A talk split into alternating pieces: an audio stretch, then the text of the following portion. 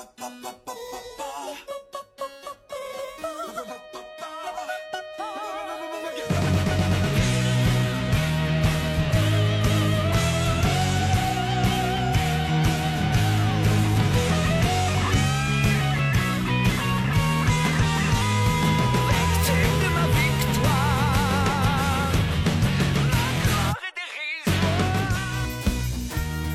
大家好，这里是白水讲音乐剧的第四十二期，我们继续来聊摇滚莫扎特。刚刚大家听到的就是剧中的这首《Victim de ma victoire》，Victim of my victory，我的胜利的受害者。这首歌发生在剧中反派萨列里在使用了阴谋诡计，使得莫扎特的歌剧《费加罗的婚礼》被禁演之后的庆功舞会上。他的阴谋虽然胜利了，但内心却饱受煎熬。所以才感叹到自己成了自己胜利的受害者。大多数反派一般都这样写，从对扭曲的心理的描摹来展现他们所承受的痛苦，让人觉得可怜又可恨。但是问题是，他们只对自己的痛苦敏感又细腻，缺乏共情的能力，所以完全不会去想，也想象不到，如果是自己辛辛苦苦创作的作品被禁言，他们又会发出怎样的哀嚎。凡事只把自己的感受摆在最前。往往是所有痛苦的源泉，哪怕这个事和自己一点关系都没有。比如这首《Le Bien g i f a m a l The Good Thing That Hurts，让人痛苦的好东西，就是当塞列里第一次看到莫扎特的乐谱手稿的时候的颅内小剧场。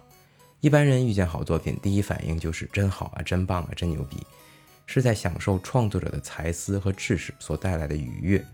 毕竟我们之前说过，一个人的时间是最珍贵的礼物。更何况，这个时间上积累的是天才一般的才华，是最不可再生、最不可多得的礼物。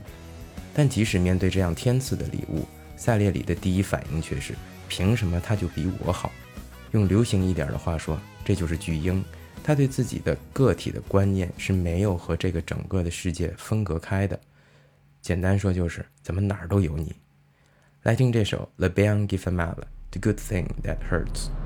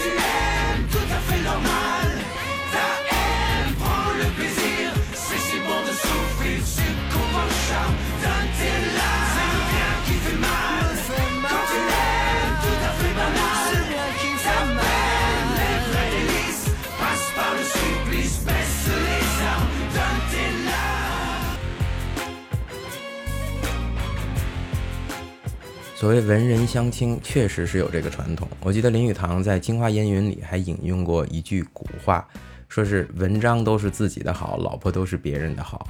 哪怕就是这样，似乎也比萨列里这种他凭什么比我好的格局要大一点。毕竟审美是可以随着知识的增加而改善，格局这事儿很多时候是没救的。我记得在三番学 design thinking 的时候，设计思维。呃，身为行业顶尖的从业者的老师们，就一直特别强调 empathy 共情这个能力，sympathy 同情这个词儿有一种居高临下、纡尊降贵的感觉，而 empathy 共情才是平等的。就像越是说要深入群众的人，越觉得群众和他们不是一路人；越是天天喊着为大众发声的人，越觉得自己不属于大众。话说回来，empathy 和 sympathy 这两个词儿里代表感情的词根是 pathy。其实就是源自 path 或者是 pass，就是道路或者通过的意思。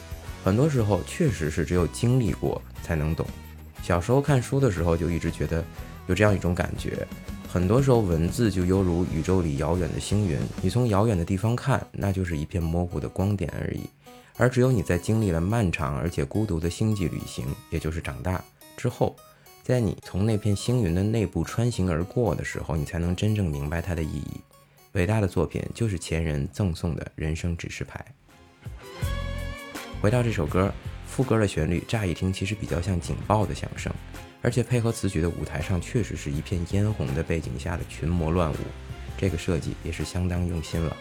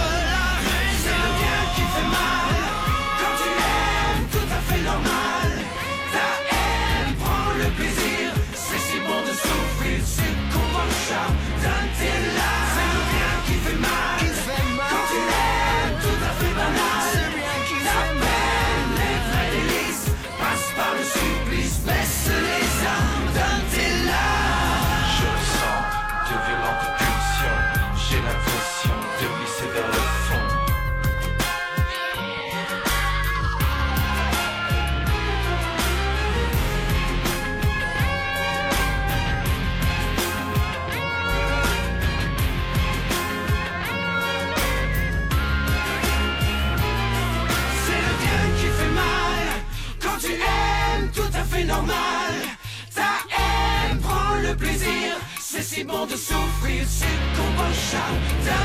là, c'est le bien qui fait mal. Quand tu tout à fait banal. Qui t'amène les vrais délices, passe par le supplice, baisse les armes. Là.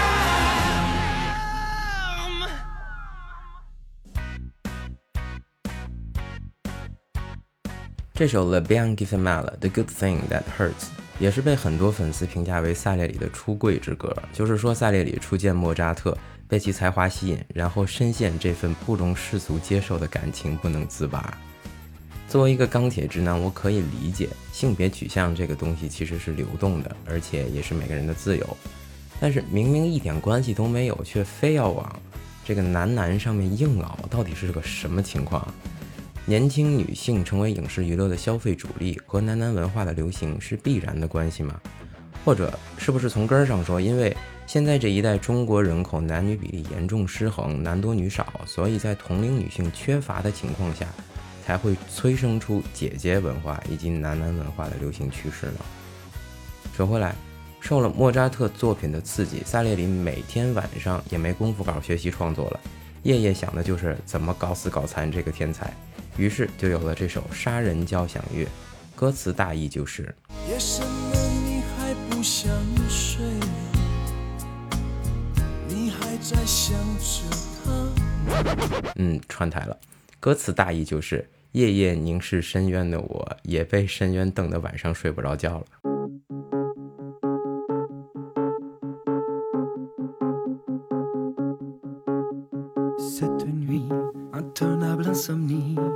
La folie me guette. Je suis ce que je fuis, je subis cette cacophonie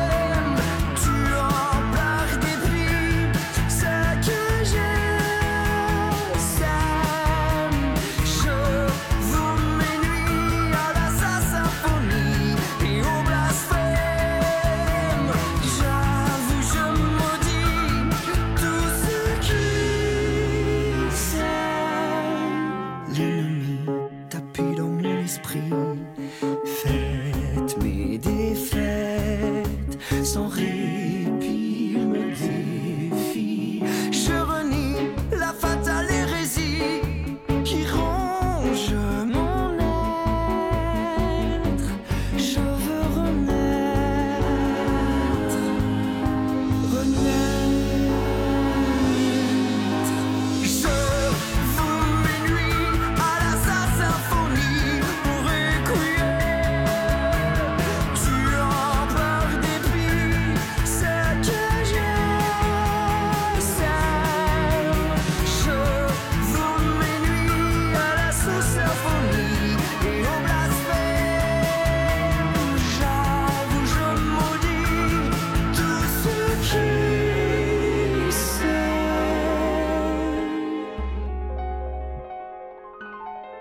副歌 Je vous mets à la s a n s y m p h o n i 这一段大概的意思就是，我将我的夜晚献给杀人交响乐和安魂曲，被自己播撒的怨恨折磨得几近致死。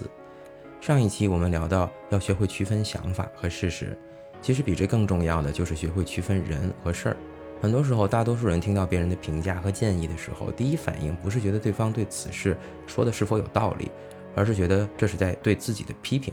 然后就会自然而然的反击，反击的手段也往往是人身攻击，因为他们不能区分自己和自己做的事儿，也自然无法区分观点和提出观点的人。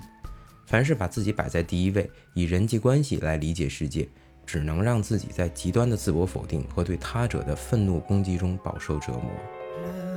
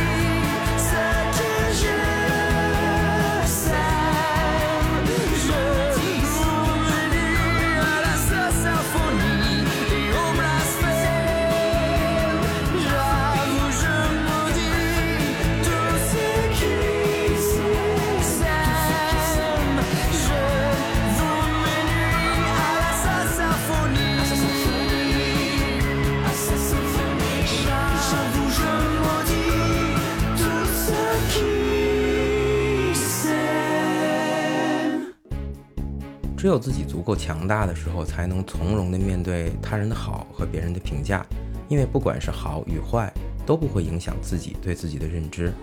这个时候，人才能睁开眼睛，看到自己以外的世界。就像 Hamilton 的结尾，Bird 在射杀了 Hamilton，成为历史的罪人之后，才幡然悔悟：The world was wide enough。原来世界足够宽广，容得下自己和 Hamilton。我们家小仙女给我推荐的最近热播的《三十而已》之中。有一幕让我觉得很正能量，就是当顾家看到住在楼上的王太太虽然富有，但没啥文化，把莫奈说成梵高。但回到家，他的反应不是凭什么这些土豪就能这么有钱，而是说他们这样的人四十岁的时候能过成这样的生活，那我们自己三十岁的时候，是不是通过自己的努力，十年之后也可以过得比他们更好？羡慕和焦虑可以是痛苦的源泉，也可以是奋斗的动力。只看我们如何选择，否则我们尽管再成功，也只是自己胜利的被害者，victim de ma victoire。白水讲音乐剧，我们下期再见。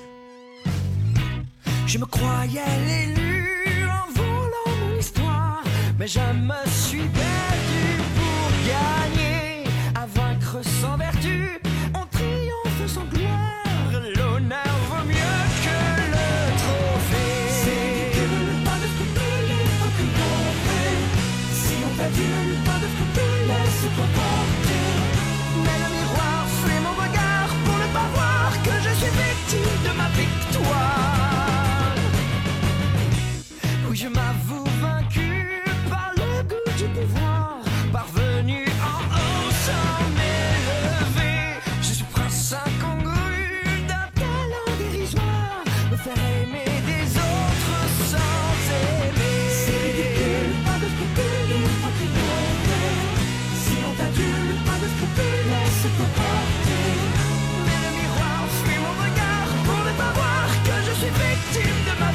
Why?